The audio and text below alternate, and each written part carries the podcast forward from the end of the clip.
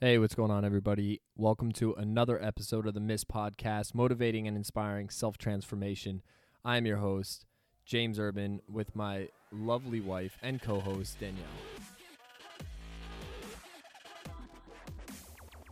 We have an amazing episode in store for you today. I feel like I say that every single time.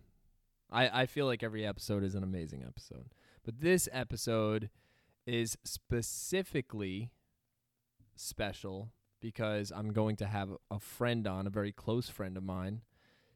Um, how do I describe Jason Kelly? JK, also known as JK Kelly, also known as Jason the Court Jester Kelly, also known as the Iris Aussie, also known as the Crocodile Hunter, Jason Kelly. And I'm so excited to speak with him. He is just a guy that has really opened up about his own personal struggles with mental health, and uh, him and I kind of relate on that level, I guess.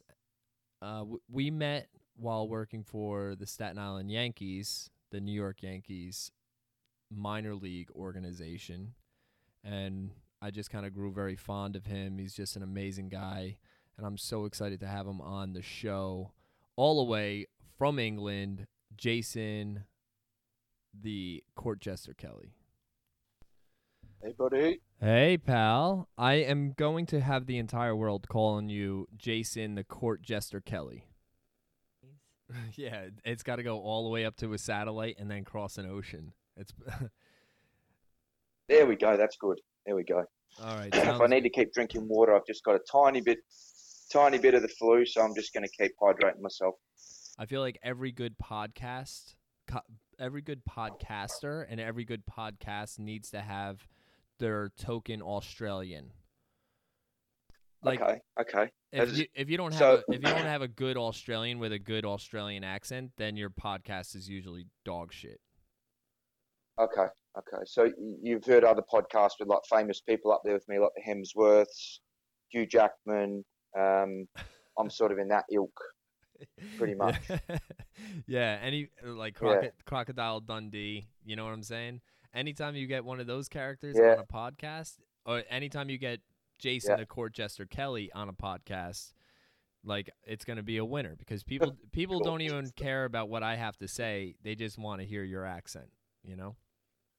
Yeah, I could see that, mate. I could see that. Yeah, to, to be honest, I, I, I, must admit, any any time I'm anywhere around Europe, I hear an Australian accent, like I'll literally walk the other way. I find it so cringe to hear it in, in you know in public. I I I think it's a horrible accent, personally. The I Australian think accent. I think it's more of a, I think it's a gimmick accent. Yeah, yeah, I think it's horrible.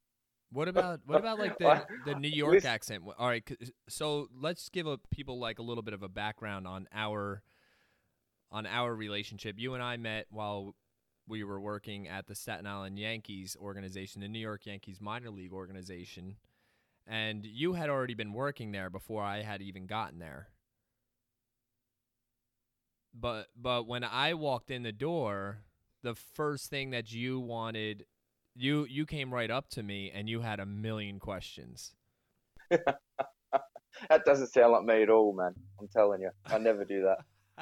you were you just jumped you just jumped right on me and you were like you you were asking me about the military because the thing is is that so in the United States we say the military and this guy was a military you know and I was like man this guy and he just had like a million questions a million questions but and I was like man this guy's this guy's kind of fucking obnoxious he's a little bit annoying and here we are but it's it's very common though, Yeah. isn't it, Jay? Like when you first meet somebody, when they they kind of rub you the wrong way. Those are I don't know. Maybe it's just me, but every single time that I No, meet definitely. somebody, It's not you. every time that It's I meet somebody and like I don't get along with them at first, they're uh, they end up becoming like my best friend later on. I've noticed that I have a terrible judgment of character. How could you not? So get you're along with basically saying- like he's the nicest Well, guy d- ever. I'm only learning this now, Danielle, that he basically didn't like me at first. So this is groundbreaking, to be honest. Oh, he's hurting I don't, your I don't really. Don't worry, I Jay. don't he really does know how that to to me take all it. the time. I know, I know. But listen, before before we actually get into any talk, I, I have to make a sincere and huge apology to both of you. Um, basically, what was meant to happen is to give your listeners a bit of a background. Is that James and I had tried to organise a couple of weeks before for me to come on and chat to you guys, and I basically selfishly sort of tentatively said, "Yeah, I'll come on, I'll come on," and then basically just sort of fobbed it off, forgot. Um, and unbeknown to me, the ripple effect, I guess, it had on you guys and what you were trying to achieve and the show and the content you're trying to put out. So, in all honesty, I'm sincerely sorry if it caused any um, angst, um, upset to you guys. It wasn't an intentional thing, it was just a selfish moment where I guess I didn't really think about the consequences of just sort of saying, oh, yeah, I'll do it when I can. So, in all honesty, I sincerely apologise if it has caused any angst. And hopefully, I make it worthwhile that I've sort of put on a bit of a delay, but we can have a, a good chat and um, make up for it this evening. Yeah, of course, man. And uh, we we do apo- uh, we do accept your apology, and there's no reason to apologize. Uh, you and I had a talk the other day about that ripple effect, and I'm kind of glad that you brought it up because I think that it kind of ties into a lot of I don't know. I guess some of the questions that I might have for you in regards to your own uh, mental state. But before I ask a lot of those questions, do you ever feel because for me personally, when I was like in my darkest, my deepest depressive states, I felt like I was always brushing things off. You know, I I wasn't. Yep. You know, I wasn't always like the most reliable person. And I don't think that you're a bad guy for anything because I can I consider you a dear friend of mine. So, but I also think Yep. that there might be a hint of unreliability, but I don't think it's maliciously that you do it maliciously. I think that for you, it's just because you get overshadowed by you get in your own way. Maybe that's the best way to put it. Yeah, Yeah. Yeah. no, that's a pretty good way of putting it. And I think the honest truth is, is that I'll, I'll, I'll probably try and put it in this way: is that you know I have got a lot, hell of a lot better than what I used to be. I think probably when I was in my twenties, um, single, didn't really have much responsibility apart from my job. Is that you know I would fob things off, responsibilities, you know, catching up with people and just cancelling at the last minute all the time. It, like it was nothing. Right. And it was a really, really good friend of mine that I was living with at the time that sort of said, "Look, man, you know this is this is called integrity, and regardless of how much you're struggling, regardless of how much you know you're going through, you know you need to have, you know, there's there's consequences to your actions. You can't just sort of keep, you know, fobbing people off or sort of saying, yeah, I'll do that and then not do it. Um, so yeah, from my end, I guess I have been perceived a lot as um, unreliable. Um, but it's something that I sort of have in my mantra now to to, to try and have integrity, and, and that is something that I guess I battle with. Um, you know, I want I have the best intentions to want to do the right thing all the time, but with my as exactly what you're saying, when I get caught up in my own head, um, that that you know can sometimes not come to fruition. As you're saying, I don't do it intentionally, but it's just like I've got a million things going on my head. I'm like, oh, it'll be right, it's fine, or I forget about it, or I just sort of fob it off and you know not really worry about the consequences because you're not thinking about it at the time. And it's pretty pretty a pretty good summation by you. Yeah, I, I don't think it's ever malicious, but it does happen, and it's something that I'm aware of and I do try and work on. But I still make mistakes and I still sort of do slip up at times. So uh, that that's that's pretty much the I best mean- way to describe it, man. my my I guess man for Your somebody who does yeah my analysis yes of I guess of it just comes from my own personal uh take on it I guess is because of where I've come from and knowing that like when I was in a like I said before, when I was depressed or when I was stressed or whatever, like I was the most unreliable person. And I didn't do it to hurt anybody or whatever. I just felt any anything else that you put on my plate for me just turned into I just felt overwhelmed. Like I didn't know how Yep. to juggle and not one more thing. One more thing in my own brain felt like the tipping point. Yep. So other people Yep. viewed it as like, oh, he's being lazy or he's being selfish or and it can come across as selfish. But for me personally, it was selfish. Selfish, absolutely, is the word that, that is is. I I really it really hurts me. Like it probably really hurts you because like yeah, I, I don't think you are a selfish person either, but you get caught up in your own head as well, and especially when I personally saw you struggling, it's exactly the same thing. It- It's it's perceived as selfishness, but I don't think it is. I think it is it is just you are so caught up in your own head.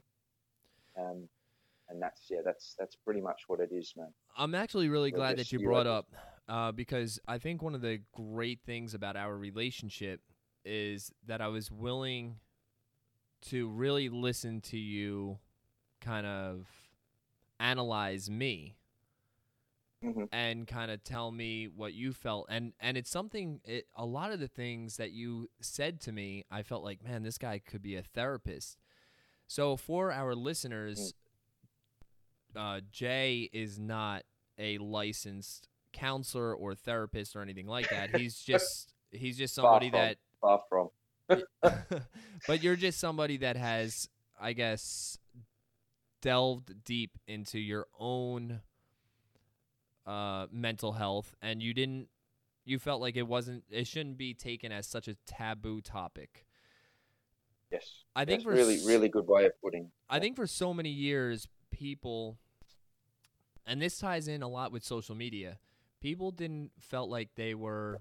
If you talked, if you spoke about mental health or mental illness or anything like that, it was considered to be taboo. Like men weren't supposed to talk about their feelings. They weren't. To, they weren't supposed to talk about, you know, being upset or being stressed or being, you know, we were almost considered like, oh, he's a he's a a mental midget. He's a head case. And because of that, we were always cramming those feelings deep down inside of us where, oh, we can't talk about being sad. We can't talk about this. We can't talk about that. And I think what the thing about social media is that it's actually brought a lot of these things to light. You know, to where it's not as taboo. People can talk about it. It I I want to make it cool for people to talk about. I want people to be able Yeah. to reach out and and be open and honest about it. I think what is fascinating about our relationship is that you had brought up a lot of things that you had noticed in me.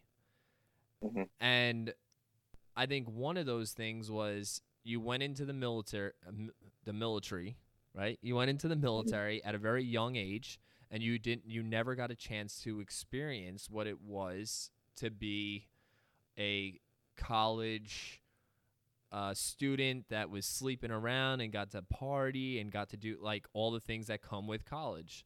So Yep. Yep. directly out of high school, I went into the military, went overseas, uh, you know, and, and became a man overnight, basically, and never got to experience. I mean, not that we didn't party and we didn't drink and we didn't have fun and we didn't sleep around when we were in the military, but we had such an important job to do day in and day out that you didn't get to really enjoy it, I guess, is the best way to put it, you know? There was always Yeah. you know, you always you you never had a 9 to 5 per se. It was always a 24-hour job 7 days a week. You never knew when you were on call, so like I don't know. And then I got out of the military and and I kind of like went off the deep end and I kind of spiraled at a very late age, I guess, you know? Mm.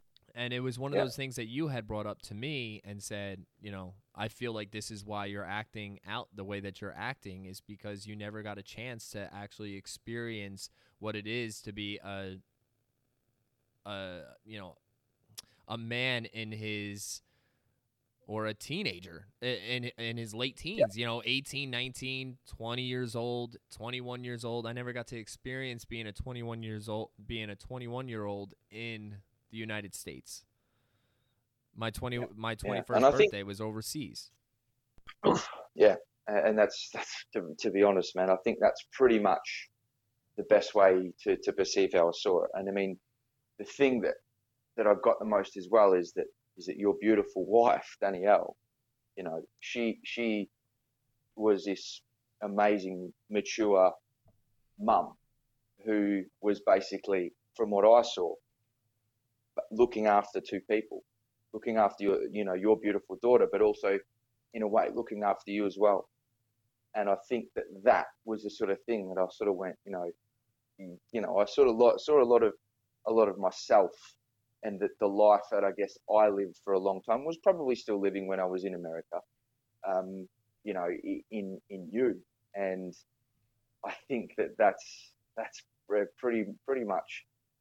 I guess I could say I had a similar sort of um, similar sort of development through my twenties as you. I went into a very um, high pressure um, professional environment.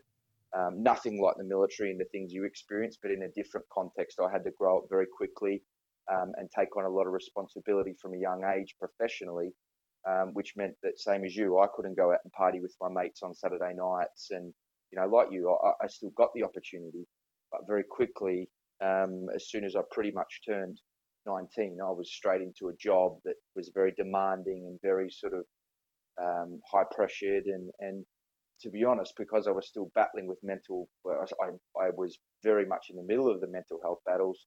I was in the wrong environment. I really needed to sort of develop and grow and make mistakes as any normal 19, 21, 19 to 21 to, you know, 22 year old would, rather than sort of being cooped up in this professional environment with, you know, it was sports people that, you know, took everything so seriously. So I think we had parallels there and I think that's one of the major reasons we were able to click. Um, is because I guess I saw a lot of myself in you, and also I sort of I think saw and thought you know these patterns are something that I recognise quite clearly. So I, I think it's an interesting parallel. Is you know one of the major reasons we, we did become you know such we have become such good friends. Um, definitely. I kind of want to throw this same question over to Danielle because I know that Danielle struggles with anxiety. She's been very Mhm. open about that herself. Um, Danielle, do you feel like like where do you feel like that kind of developed for you? Like like do you feel like you were kind of you kind of had anxiety growing up, high school, college, that kind of thing, or do you think it kind of developed later on? Um, for me, it probably developed later on because of the responsibility level. Like when I was in school, I just had to focus on school, and that was it. Like I didn't have a job as well, so it wasn't like a. M- once I tried to throw like multiple things into the pot and try to tackle them all, and I couldn't do them all perfectly at the same time. That's when everything kind of started to fall apart. And like Jay said, you know, I was worried about taking care of you rather than you taking care of yourself. So it was like I, I needed to keep tabs on you. I needed to raise a child. I had a lot of dog mom guilt. I had, uh, you know, I was trying to figure out if I was going to be working or doing something for myself that was of meaning and purpose in addition to being a mom. So I was trying to juggle a lot of things. And I think after becoming a mom, I wanted to do that so perfectly. And when I couldn't do everything at once, that's where the anxiety stemmed from. And over the years, I guess it got worse because I started to put even more on my plate mm. and having that as like a a bur- not a burden but like hanging over my head like that I couldn't perfect everything that I tried to accomplish was like letting myself down.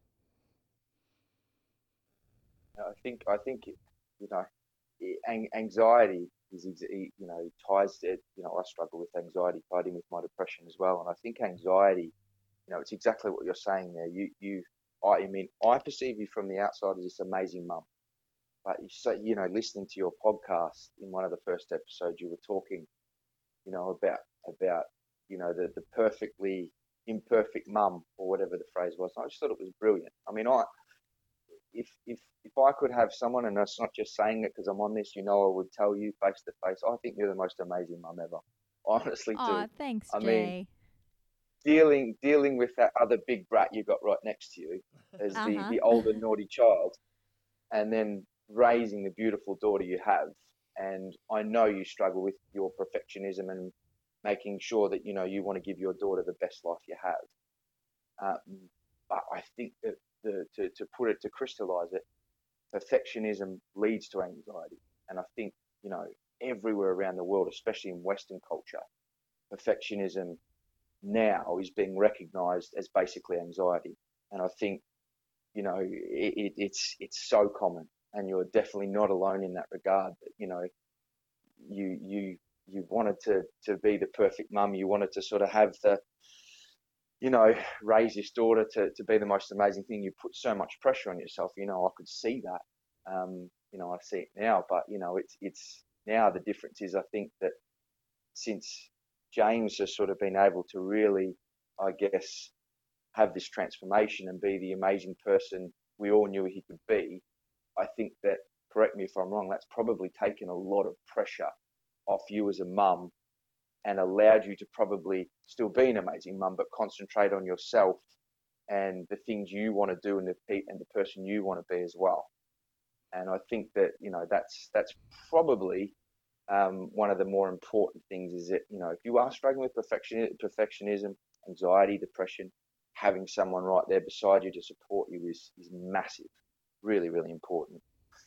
Yeah, Jay, I, I agree with you. Having him be um a partner and not like you said before, kind of somebody who was who I was trying to oversee or overlook and gave me a lot of worry. Now it's more like I'm a little bit at ease. A little bit of that has been lifted off my shoulders. Like, okay, I'm not his parent. We're partners and we do this together and we support each other. And so that has Exactly. lifted a little bit of the anxiety off of that aspect of it. Sure. Absolutely.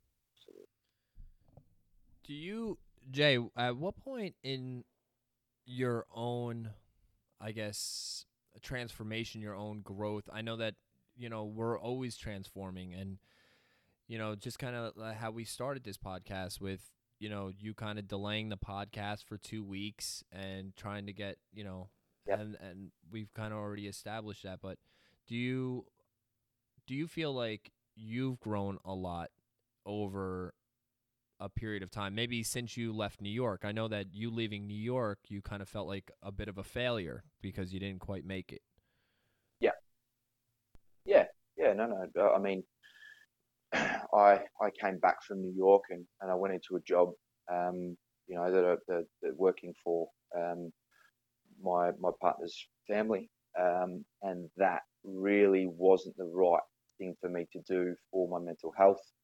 Um, and yeah, I, I mean, I, I I probably have just come out of a haze um, in the last, you know, six to nine months where I'm now in a job that I absolutely love. Um, and that I think has allowed me to talk about transformation. I mean, my mood, my general demeanor, my health, my, my, just how I look has been able, has been able to be transformed. Um, you know, massively in, in, in only the last six to nine months, you know, and I've, I've, I've been okay, you know, since I left New York, like, like I always am, but I can see now in reflection that, you know, I have transformed into the person that I want to be and the person that I always have aspired to be since I was able to lift that weight and I guess let go of what I perceived as the failure as well. Um, but I think the important thing for me, you know, recognize the important thing I, you know, say to you guys is that I'm always evolving. I'm always trying to be a better person. Every day I wake up and I want to be a better person. I want to achieve goals, but you know, I want to tick boxes. But the biggest thing is, is you know, you talk about transformation is that you know I'm just always just trying to be a better person. You know, every day, every day. I, I don't. I don't wake up in the morning and go, oh, you know, hang on a minute, I'm going to be selfish today. I'm going to not do this. I'm going to not do that. Um, but you know, from my end, um, and it's probably the same with you, is that unfortunately. I'm one of those people who has to make mistakes to learn.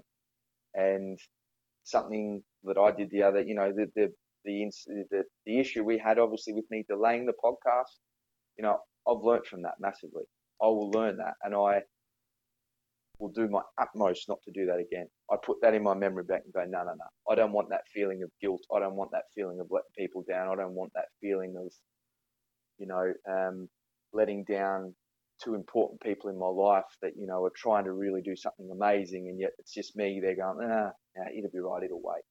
You know, I say that to myself now that I'm talking to you guys that I don't want that to happen again. I mm. don't want to let these people down again. So I guess that's where I evolve I, I make mistakes unintentionally, but then I go to myself, right, I've learned that lesson. Thank you for that lesson. I'm not going to do that again. And I guess that's where I evolve. I guess that's where I'm continually evolving and trying to make those transformations by pretty much, I guess, making mistakes, unfortunately. Um, that's just how I've always been. That's how I'm wired. I think that definitely is tied into the whole issue I've had with mental health throughout my life is that uh, I could pr- I've tell all my mates I could pretty much write a book on what not to do in terms of following a career or following how to have a relationship or how to do this or how to do that. Uh, I could tell you what I couldn't tell you what to do. I could tell you what not to do. I think that I, I think we're all like that. Day. I think we're all like that in a way, though. You know, I'm uh, the difference between I think myself and a lot of other people, and maybe yourself and a lot of other people, is my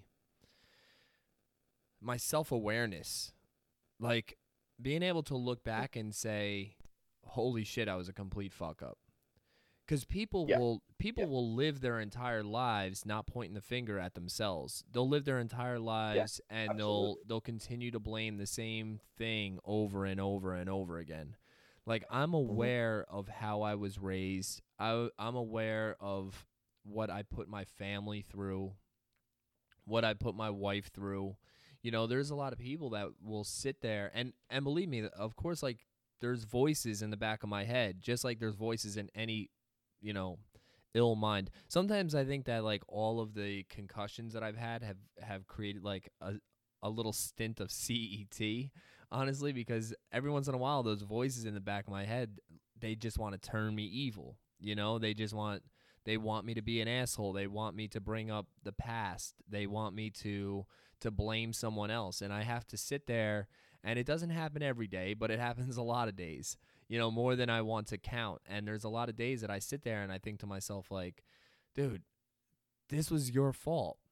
Like yeah. you know, the reason X, Y, and Z happened is because of you. Stop blaming Absolutely. your past. Stop blaming Absolutely your wife. Stop blaming your mother or your whatever. I, I have to really because the thing is is when you're blaming somebody, you got to remember you got to blame effectively, right? If you're gonna blame yep. them for that all the things wrong that they did, you got to blame them for all the right things that they've done as well. And yep. and I've learned to do that. I I have to say like, you know, I don't.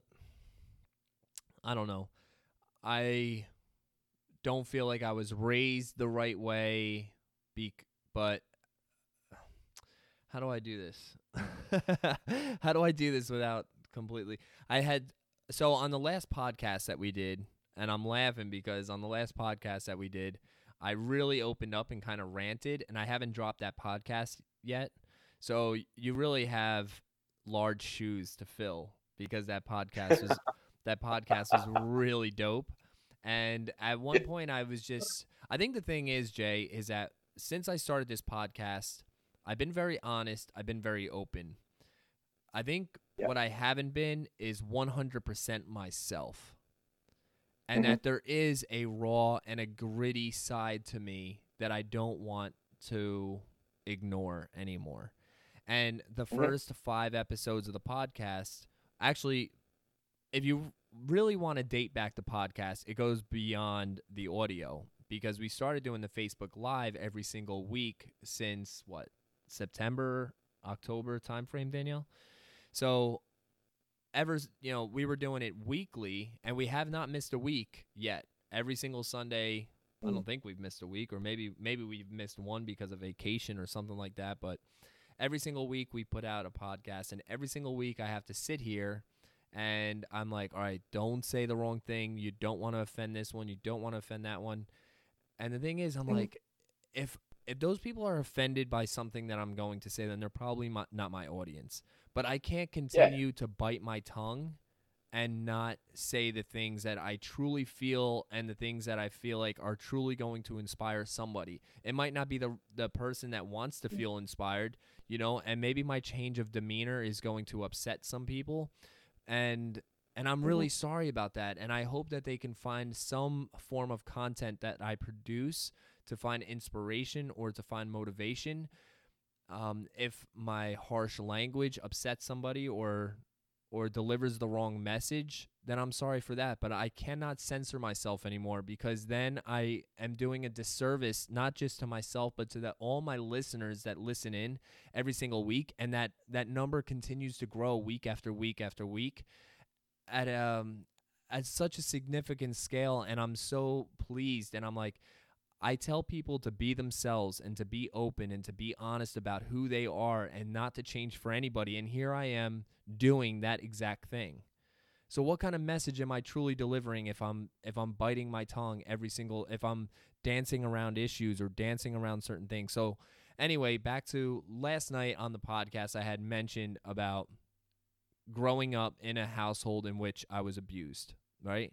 That I felt like I was abused. Not every single day, but I had an alcoholic stepfather that every once in a while felt like he he needed to get handsy. And I grew up in that that household, you know? And I can't sit here and blame him for that without saying, I'll tell you what though, he was a great provider. I think that he really did love us. He just didn't know how to show it. And you have to think about where he came from because he's told me stories growing up about what his father and his mother used to do to him and how he grew up in a, in an abusive family. And I'm sure that he tried to to, to tone some of those things to tune yeah to tune some of those things that happened to him as a child down when he eventually approached my family right when he had his own family he probably tried to I guess not be as aggressive or whatever. So I guess the thing is there's a there's that trickle down effect, right? There's that trickle down effect where he grew up in a true in a house that was truly chaotic and abusive and there was alcohol involved and there was physical violence and that kind of thing. We probably just got a slither compared to what he got, right? And in my house, it is it is absolutely not tolerated. You know, Danielle and I probably have a, a, a lot more verbal arguments than I ever really want to have. Um, but at the end of the day, I know that it's not anything in compared to what my mom went through in her relationships. I know that Yeah. it's nothing compared to the physical violence in which she endured in two marriages. I know that I would never Mm. lay a hand on my child. Never. I spanked my daughter one time, dude, and it was the worst feeling I've ever gotten in my life. I I think about that Yeah. every once in a while and I'm like, that is the worst thing I've ever done ever. And I spanked her because Mm. she wouldn't go outside and play. What a fucking terrible Yeah. thing. And the thing is is that I always I grew up in a household in which spanking and a smack across the face when you were disrespectful was okay. We we teach our children these these traits, but yet we say, I don't want I, I want to raise a kid that's nonviolent. I want to raise a kid that knows how to to talk about their problems. I want to raise a kid that knows how to discuss um, th- that knows how to discuss their differences, to work out their differences through verbal communication, and then we go and smack the fuck out of them when they misbehave. And it's like, well, that's kind of counterproductive, isn't it? Yeah, and I think what James is describing is, you know, the change of generation too. A lot of things aren't as tolerated Yes, now definitely. as they used to be. but at the same time, you have to understand where somebody came from in order to understand where they're trying to go. What Yeah, what about your I what think, about you your know- household growing up? Like what what did that look like? I'm I'm Yeah, curious I. I, I was about to uh, evolve into that as well. I mean, I mean, you, you got to see Australia as a very, um, very we, we call it a blokey mentality. So I guess that is a, you, you know, to, to your American listeners, all, all all of your American listeners, it's a very male dominated, very sort of, you know, the man works. You know, he works hard. He works in the hot sun. He gets dirty. He comes home. He drinks a beer. The wife puts the food on his table, and then he goes down to the local pub.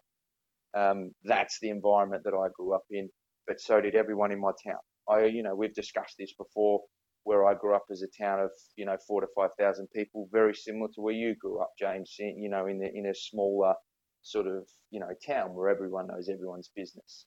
Right. My, my, unfortunately, my dad's priority when I was growing up was his mates, and we never missed out on anything, but no one in our town really ever had money. So we always had Christmas presents. There was always food on the table. We were always, you know, fed and clothed and whatnot.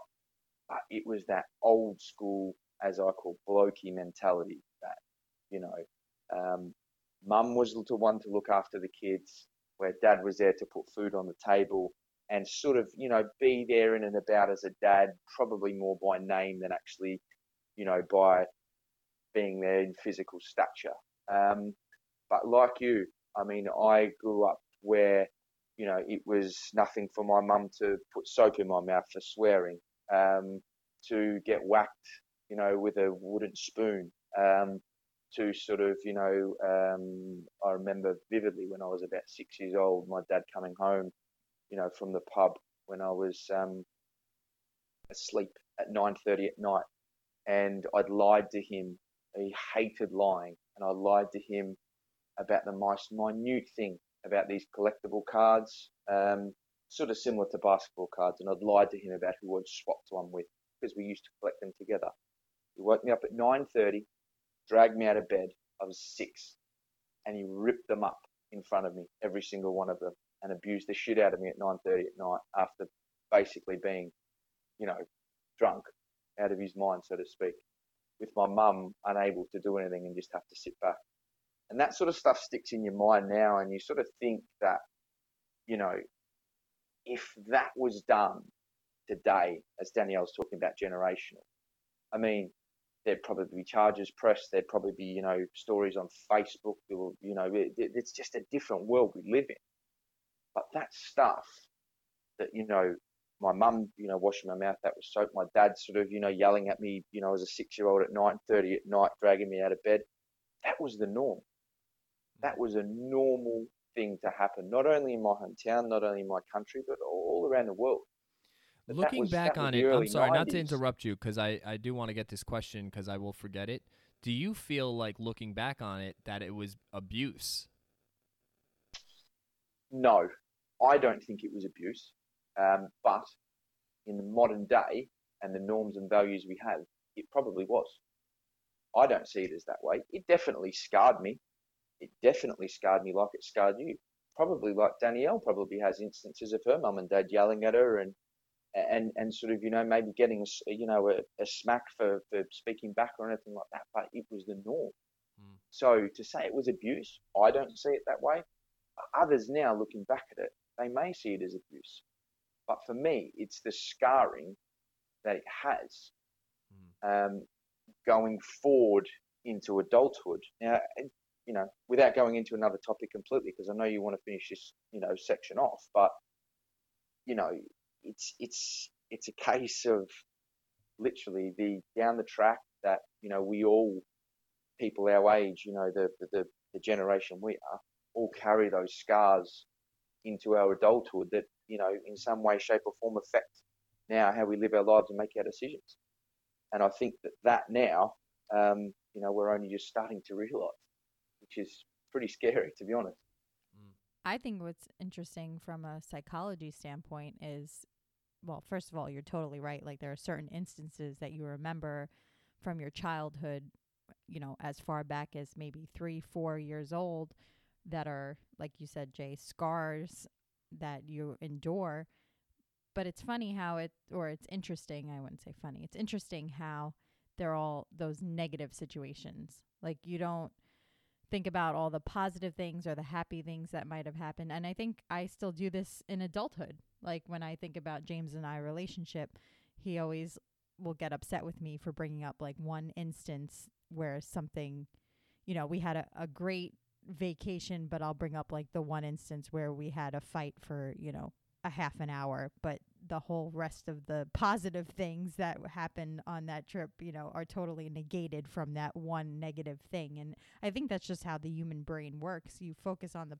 the I think that's I think that's a fe- I think that's a female thing across the board without without stereotyping. I think I, I get the same, and I'm sure there are other men all around the world that might get that instance from from females where you know it's it's it's it's definitely the way the human brain is is is wired in that regard. That yeah, that they're right. But I mean, your amazing how we your dad could have done so many things right, but you're, you know, you remember that one thing, that one instance where he ripped up your cards, and that's gonna stick. Absolutely. With you, you know. Absolutely, definitely, yeah. And, Yeah, and isn't re- it amazing that you're exactly right? That you know, I, I I I loved my childhood. I had an amazing childhood.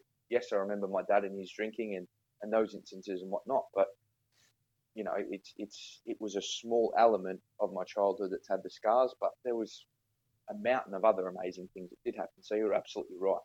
It's it's it's the human brain just pulling out those negative things and the impact. Yeah, absolutely.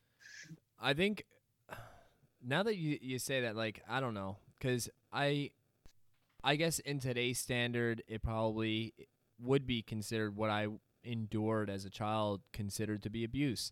In fact, it sounds like our fathers would have been best friends because he was the same exact way, and it was just a different time. It was it was a different time period, but I remember, you know, there my mother hanging the report card from the refrigerator and see the thing is my stepfather never came directly home never not a single fucking day that i can remember he always had to stop at the bar first and then he came home you know and he was a very i guess operational drunk you know he i guess a function you know he's a very functional alcoholic i guess And the same as my dad. and you wouldn't necessarily know he was drunk. He would just come in and every once in a while he would be in a chipper mood. Every once uh, but more times than not he was in a shit mood. He was mad because, you know, but you you refer to the people in your town as blokey and I guess in the United States we would consider it very blue collar, right? Kind of living Yes, paycheck to yes. paycheck. Absolutely. Yep. Um, never. Correct. i- It's not like we didn't have food on the table. It's not like we couldn't afford clothes. We didn't have the finest, you know, vehicles in the driveway or the biggest house. Um, you know, we were making ends meet, but that's about all we were doing. Our uh, looking back, if my father didn't drink, and both my parents were completely sober, right? Who knows how much money would have been put away rather than spending Yeah. forty dollars at the bar every single day. You know, maybe we could have taken that extra vacation. I mean, that's again, it. I'm I'm not faulting him for that. That was just the. You got to think that's the way he grew up. When Danielle and I first got together, there was a point in which I told her, and she we were just talking about this the other night. There was a point in which I told her, if you don't like my drinking, then there's the front door. Like I will, like and looking back on, I'm like, oh my god, that's the most insane thing. I was willing to choose alcohol over my relationship. But the thing is, is Yeah. that's the way that I grew up. I grew up in a family in which the husband goes out and has drinks every single Sunday f- and watches football at the bar. Yeah. And Yeah. like you and said, do you know about- what the biggest thing is, man? Yeah. It's it's all you knew. I think the easy, the best way to put it is it's all you knew.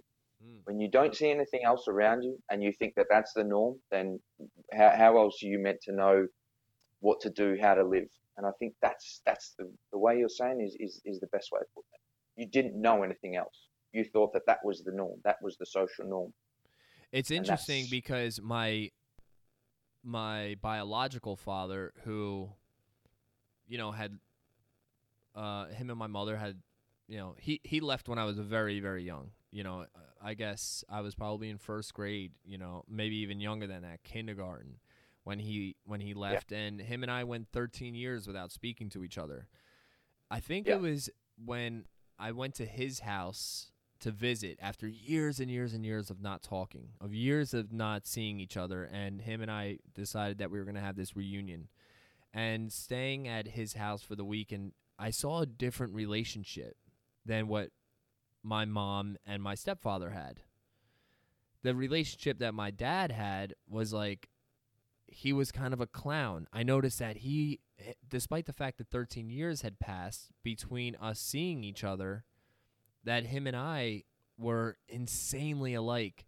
Like blood is thicker than water, you know. And you realize like I could have went 25 years without seeing this man, and like our la- our our style of comedic relief was the same. Our laugh is the same. The way that you know we kind of both have a I guess an off-color way of looking at the world, you know, uh, the way that we joke.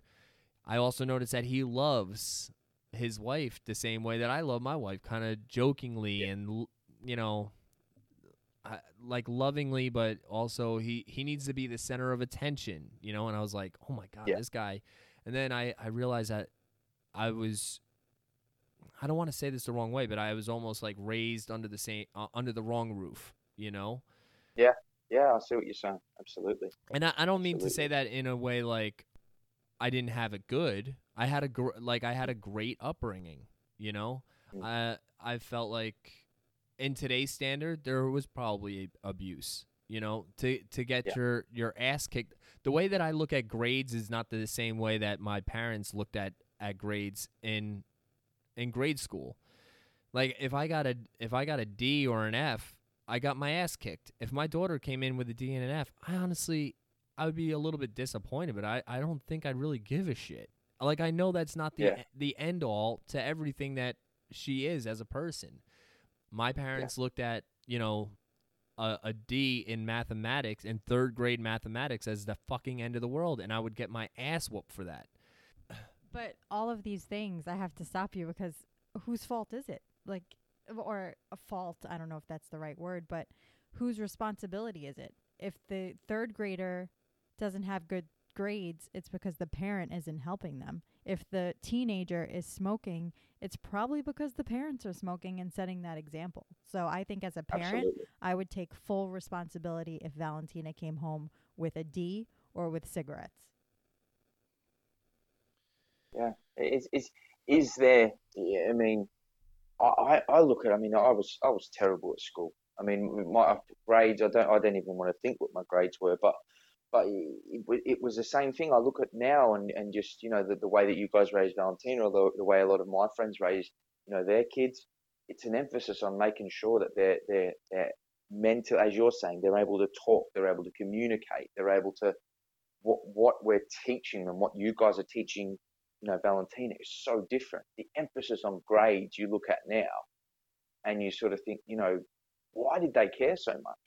Why was there such an emphasis? Why did they put so much pressure on us? Which probably in turn meant, you know, and you, as you're talking about the smoking, us probably giving, you know, two fingers to it and saying, well, you know, I'm going to get shit grades because you're putting such an emphasis on it. Um, you know, which is probably another thing within itself, but you know, it's it's it's it's something I look back on now and think, you know, I got the same thing. The emphasis on grades was just crazy, and I'm sure, you know, you, you guys say it. If Valentina came home and said, look, you know, I've, I've got a I've, I have got a bad mark for this. You guys would actually sit down and say, look, how can we help? You know, what what what, what do you think's you know going wrong? You would actually talk to her and communicate her, whereas we'd all just get our asses kicked, to be mm. honest. And I know it's not funny, but to make light of it, it it's just such a different environment, a different world that we're in now. Yeah, parenting parenting know, has definitely changed a tremendous amount. Like Yeah. uh, we tell my I tell my daughter like do whatever you want to do. You know, I want you to do something. it. you don't have to do what I I want you to do or, you know, I I my daughter told us, you know, we actually talk about this in a podcast. My daughter talks about wanting to start a YouTube channel. Like if I would have came Awesome. home and told my you know, my stepfather like I want to be a professional video game player. You know what I'm saying? Like I want to make videos for a living. They would, he would have whooped my ass and told me to get a job. Like I started working when I was 14 years old, dude, 13 years old. Maybe even younger than that, honestly. Like I, I i started scooping ice cream probably mm, yeah, in 8th grade. 8th grade summer Could going you, into my could freshman you year. imagine me, man? I used to work at McDonald's. Can you imagine me flipping burgers like the person you know me is now doing that job? Oh, no, not a chance, dude. The scars are still there, man, from that job. I'm telling you. Oh, horrible, horrible. But it's interesting, going back to what you were saying, man, is that, you know, obviously, as you know as well, is that, um, you know, my, my dad, obviously, and mum separated when I was eight. So I was in the second grade, as you would say it. And then I had a very, um, probably different um, step stepdad, so to speak, come into my life. Who probably looking back at it now and the, through the therapy and everything I've been dealing with now, probably had the most significant impact in terms of negative um, things that happen in my life. Same thing. I, I I've moved away from blaming things and the past and all that sort of thing, as we've spoken about before. But hearing the parallels between the stepfather that influenced you and the things you remember, and the stepfather that, so to speak, that I had who came in my life at a similar time, and what gets me now is that, you know, I, I, I, I see it and see it exactly the same as you that my dad and I are basically exactly the same as you, so similar. Same laugh, same character, same personality. And I look at it as well and the same as you and go, you know, would it be different? Would my mental health be different? Would my depression be there if I grew up with my dad, my, my biological father, rather than, than the stepdad that grew up and, and in the environment that I was? And he was never physically abusive. He wasn't a drinker, but he was a manipulator and he was mentally abusive. He would put me and my sister down so much.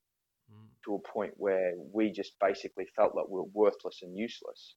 Um, and that sometimes I think can be, you know, on par with, with the physical element of it. But it's just so interesting hearing you say that. And obviously we've discussed it before, but the parallels of, of, you know, obviously your dad left the same time and, and you've got a similar character to your dad and et cetera, et cetera. But you know, it's it's it's so interesting to hear that. You know, I, to be honest, I've I've never really looked at it in that way to think if my dad was there. But as I look at it now, I think, would I be different? Would I be a different character? Would I be, you know, not have had the the ongoing mental health issues that I have if things were different? Man, it's just this whole thing is just kind of blowing my mind a little bit like how much our our fathers were like, but how our viewpoint of it is so different you know cuz Mm. so obviously because me and my father we hadn't spoke for so many years later Yeah. on in life my sister had told me like who grew up with him under the same roof and told me like how incredibly abusive he was verbally you know how he would Yeah. you know put her down because of this or that and i was like really? That like are we talking about the same guy? Because i never knew him as that. I always knew him as like the guy that would just make me laugh you know? He, he was Yeah. more of a friend than a father i guess.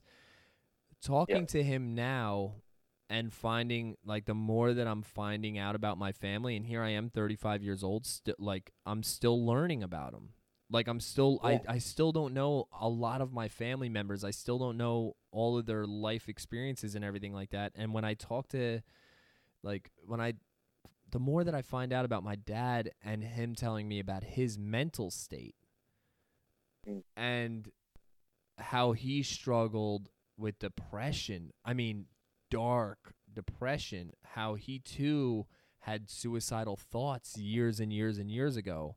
How today his I, I, I feel like a lot of his physical ailments are due to years of just killing himself mentally, you know?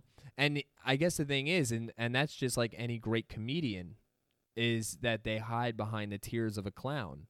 You know, you, you look at guys like um, Robin Williams, you know, who took his own life Yeah. And you were like, how how did the fu- one of the funniest men to ever walk this earth, how did he take his life?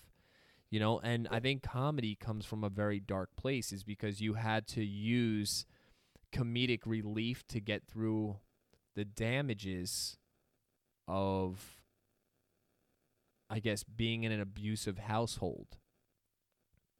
Yeah, yeah, absolutely. And I think that's how I use that's how I use comedy. And I and I still use comedy today. Like I use it as a way to break tension or to to get the to break to break the tension or to get the attention off of me.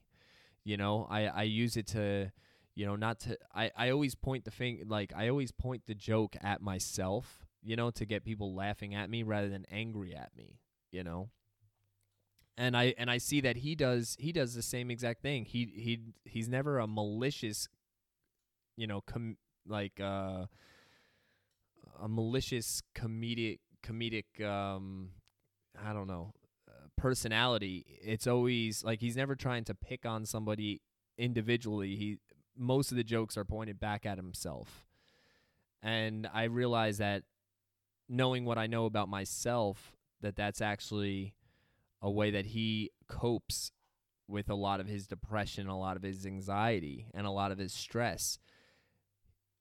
Anytime that I speak with him, again, this is also the taboo, right? Him and I have discussed uh, stress. We've discussed depression and how it kind of runs in our family. He says that his father also was depressive. How much do you think of like your own depression and that kind of thing, your own mental health has to do with something that was uh, biological, uh, gen- genetical, I guess, genetics? Really, really, really pertinent question. I guess that's the million dollar question. Um, I, I think for me, it's it's definitely a bit of both. Um, I mean, my my mum, being completely honest and open, is is on being medicated for a long time. Um, she's been depressed most of her life. Um, but fortunately for me, is that I have probably developed the tools and and been hungry to learn about my mental health and and got the right help and and being you know talking to good people like yourself and Danielle talking to my other friends reading books listening to podcasts watching YouTube. You know I'm, I'm my thirst for knowledge to learn about why I do the things I do is is second to none. You know I'm, I'm actually really good about that. Um, and my self-awareness through having my illness has really helped me um, but I think I basically had to grow up very quickly when I was about 15, and my mum started to drink really heavily when my stepfather left the house after having an affair.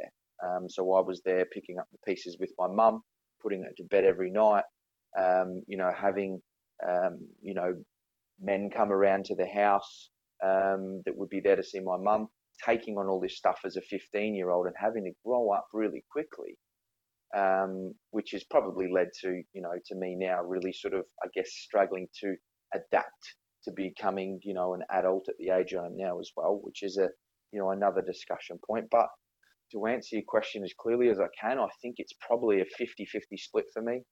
There is depressive elements on both my mum's and my dad's side, but also a lot of the depression that I developed came from when I was in my teens carrying a lot of pain and a lot of burden, having watched my mum basically destroy her own life and having to uh, take on a lot of that and look after her. And then, you know, through that, a lot of the behaviors that I developed and the environments that I was in and, and, you know, just, just were all not right for me. But through that, I say to anyone that's struggling with depression and anyone that's struggling with any sort of mental health, you know, learn you learn so much about yourself. You know, anyone that has any mental health issue will tell you that their self awareness um, of themselves and picking up triggers on other people is probably one of the only upsides you can actually have of any mental health. That it does give you this innate ability to pick up on cues that others can't. Where you see someone's really struggling at work, you might see them and you might go, hang on a minute, they're a little bit off from what they normally are. You know, I wonder if they're going through something similar to I am, and then starting a conversation with them that someone who might not be struggling with mental health can do. So, uh, I guess, yeah, man, it's it's definitely a 50-50 split for me. It's some some hereditary, but also some through um, circumstances in my life that have happened that that really sort of um, you know triggered you know an ongoing sort of thing. Um, the hardest part for me, man, is that um, I probably have been battling with depression and anxiety for the best part of 15 years. You know, since I was in in high school, um, my pattern has been I'll be good for a year to 18 months, maybe even six months, but I would then crash for a period of time. And that has been the pattern since I was 15. So I came to New York, for example, in a really good space, a really positive person, really sort of, you know, energetic about coming to the, the greatest city in the world. And then I couldn't get a job for a period of time because of visa issues. So that really sent me down. And then I'd come back up when I got a job and I was enjoying it. And I met great people like yourself and the other guys that we worked with at Staten Island. I was working in baseball for a Yankees organization, all these amazing things. But then Kim, my partner, was really struggling. And then we made the decision to come back to the UK. So that sent me back down for a period of time. So the frustrating element for me is more than anything with mental health is that I've had peaks and troughs. And I just as I feel I'm starting to really grasp it because I will never rid myself of depression. I will always have it. It's how I manage it. Just as I feel like I'm able to sort of get on a plateau, I'll come back down again.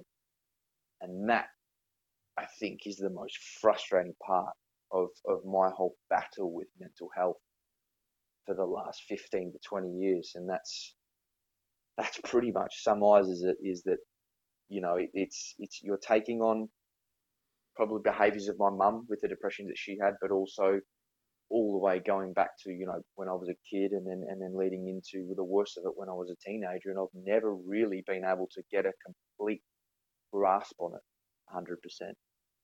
All right, so I do have a follow up question to that. When did you become self aware that you felt like you did have some type of mental illness, that there was some type of depressive uh, traits, I guess, personality traits? So I think, as I said, when I was about 15, I think I, you know, was was having these crazy up and down moods, and you know, wouldn't talk to people for days and wouldn't be able to eat.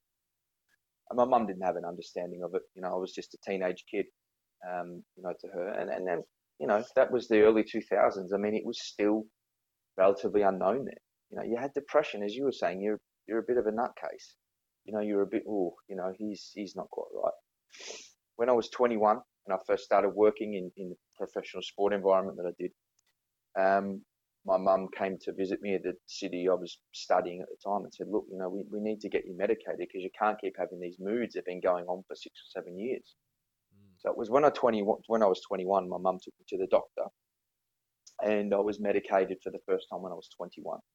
So, and I'm now 35. So that's, you know, a long time of being medicated.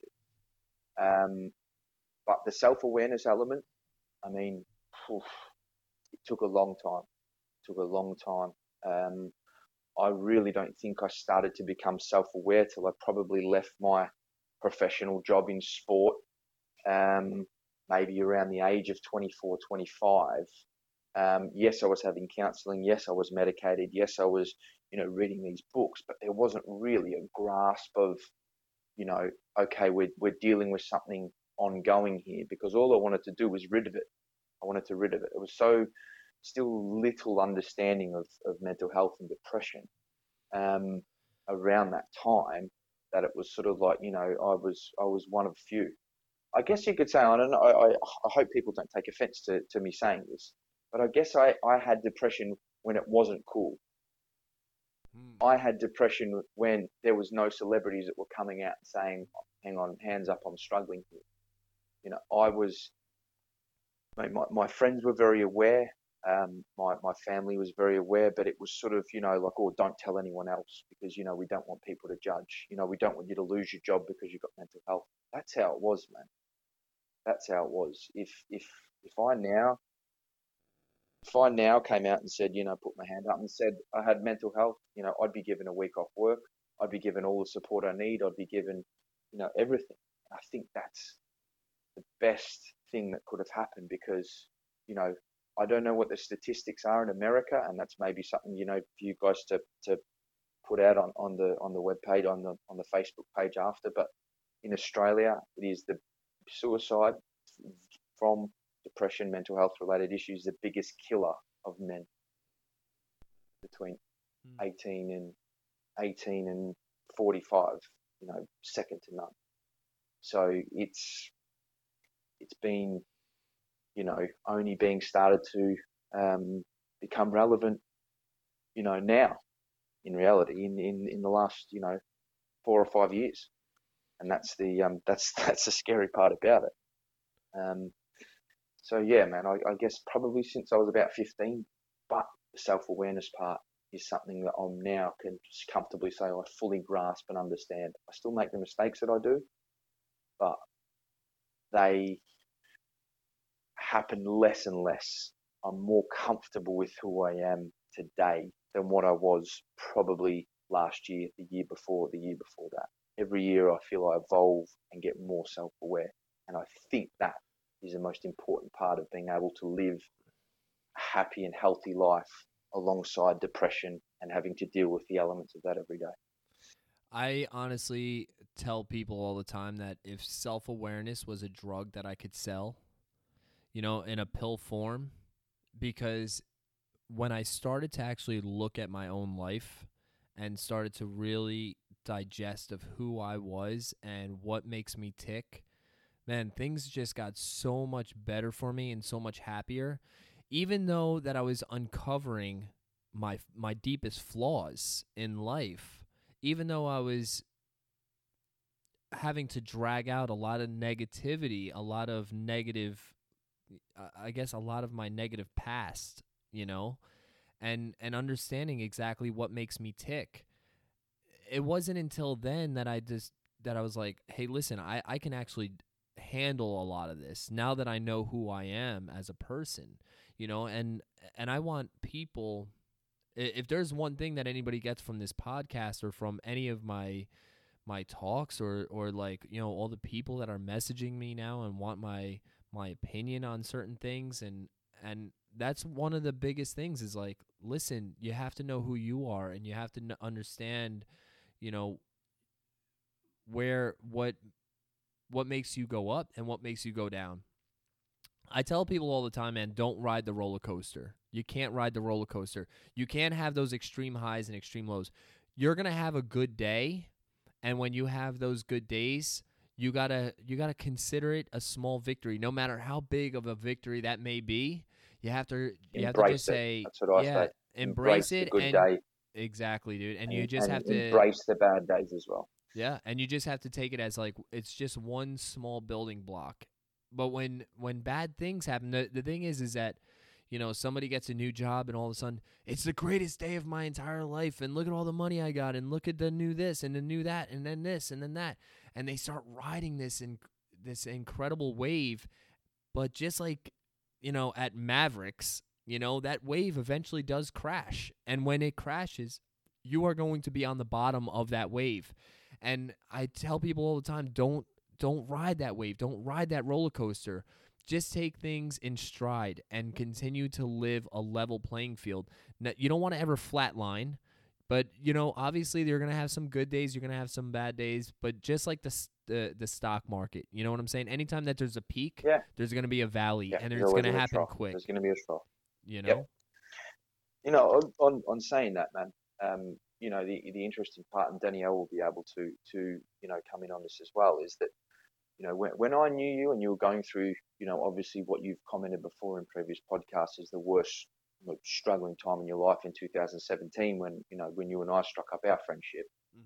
Is that there was a real thing like you, you talk about self awareness and you talk about you know you know accepting yourself, you know who you are and these sort of things.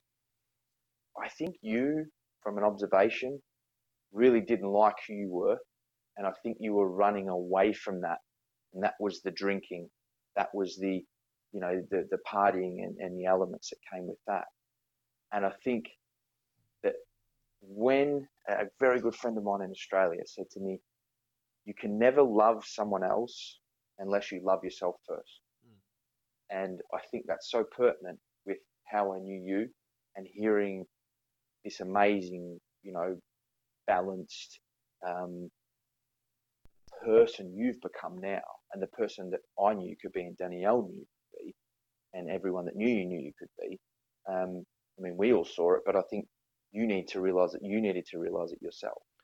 And you But had so much I to do it- with I my think- transformation. You you really did have a lot to do with my transformation because it was a lot of our talks, and I think back a lot about those on those talks. I think you kind of opened, you cracked the door open to that self awareness by kind of telling me, maybe not telling me, but kind of yeah, like we discussed before, analyzing, you know, me going into the military and not being able to live, you know, and and I I hold on I held on to that and I thought about a lot of our conversations and um I just remember you telling me in regards to a lot of my partying and you were just I remember you telling me like, you know, I'll never judge you, but it's just not cool. And yeah, it kind of chokes me up like just thinking about it. I don't want to cry on, you know, on a, on the podcast, but like it kind of fucks me up a little bit because it wasn't cool. There was nothing cool about the way that I was living and like you said, maybe I was running from something. Um I I think I was just I had a terrible relationship with my family. Um I think we talk about taboo and how like your mother struggles with uh you know depression and that kind of thing.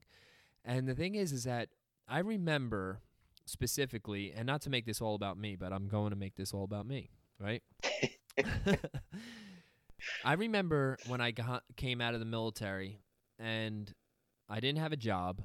I had i didn't have two nickels to run to rub together. Nickels are american coin okay? I want to make that very clear. Thank you. Thank you for that. I didn't have two nickels to rub together. I didn't have I didn't have a job. Danielle and I were in a fresh relationship. Um and then I remember Danielle uh you know, I had gotten out of the military and I was staying at her house for a period of time. Like my own family, I remember getting out of the military and my my stepfather saying, "I don't know where you're going to stay, but you can't stay here." That hurts, man. You know you can't stay you can't sit here you know just like the old uh the old Forrest Forrest Gump. Gump. Yeah, you can't sit here. yeah, and I was exactly. like, and, and here I was. I was like, I don't know where I'm gonna sit. Thank God it was Danielle's mother, who was an absolute angel that didn't even know me from a fly on the wall. Was like, well, you, you can't live on the street. You're gonna stay here. And Angel is an understudy. That woman, that woman is beyond an angel. She's she's Mother Teresa reincarnated. That woman.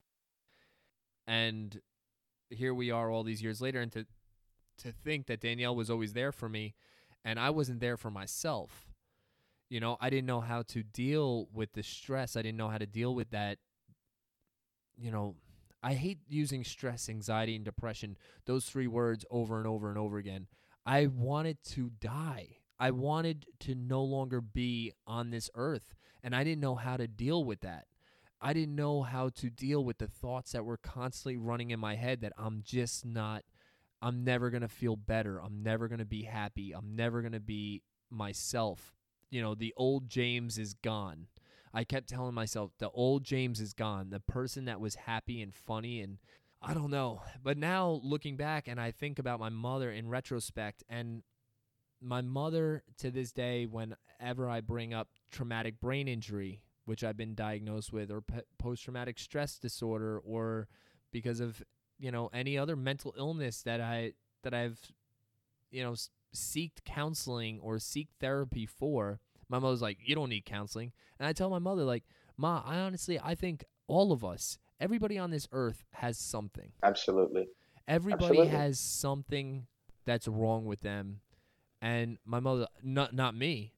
Like she is one of those people that she honestly thinks that mental health and mental illness is completely taboo, and she doesn't like it discussed. And if she ever gets on this podcast, she's gonna fucking hate me.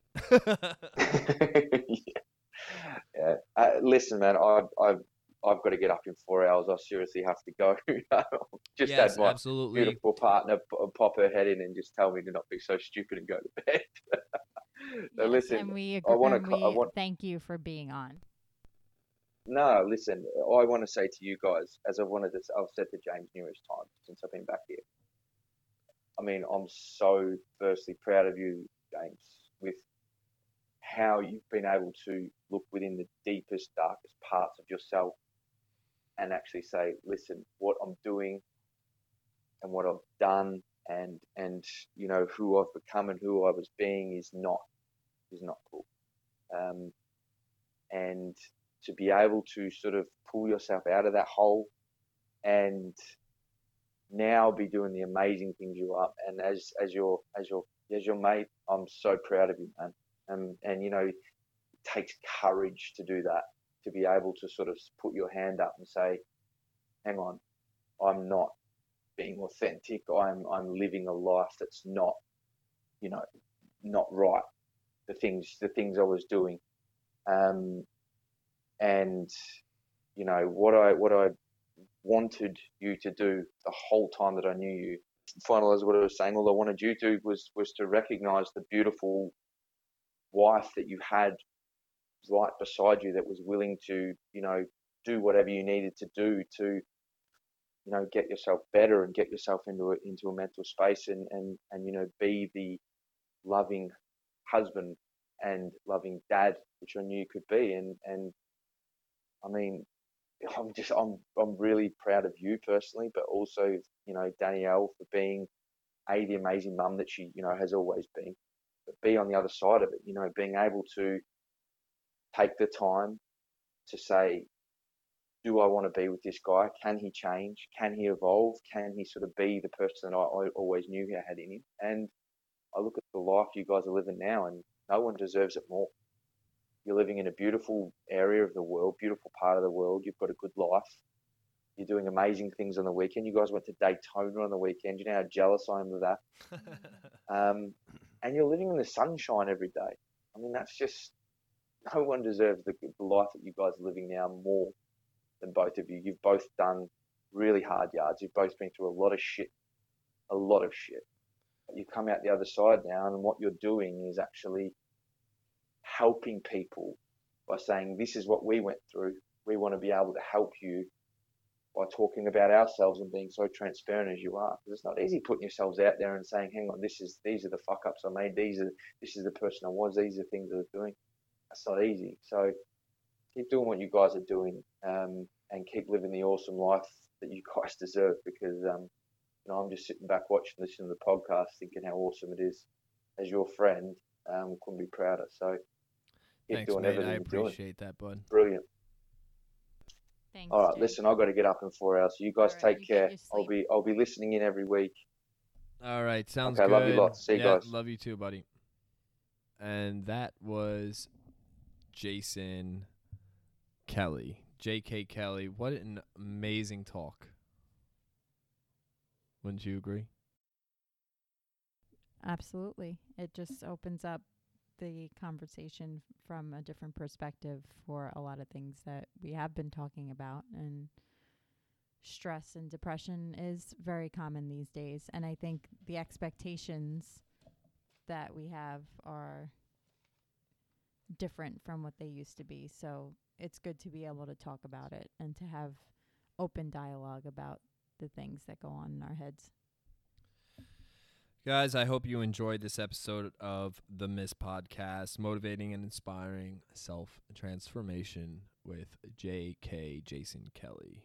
You can find all the episodes at anchor.fm slash the Mist Podcast. You can also find us on Spotify by simply searching the Mist Podcast.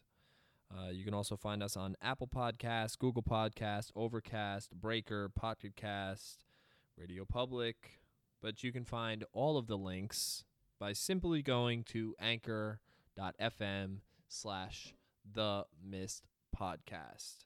And as always, if you are struggling with the person looking back at you in the mirror, whether you're struggling with your weight, your self esteem, your confidence, your happiness, or just your outlook on life in general, reach out to Danielle and I and let us help you get your life back. Our program is medically endorsed and scientifically proven. Begin your transformation journey today. Reach out at themistpodcast.321 at gmail.com or on Facebook Messenger at The Mist Podcast. Everybody, daydreamers, get healthy, America.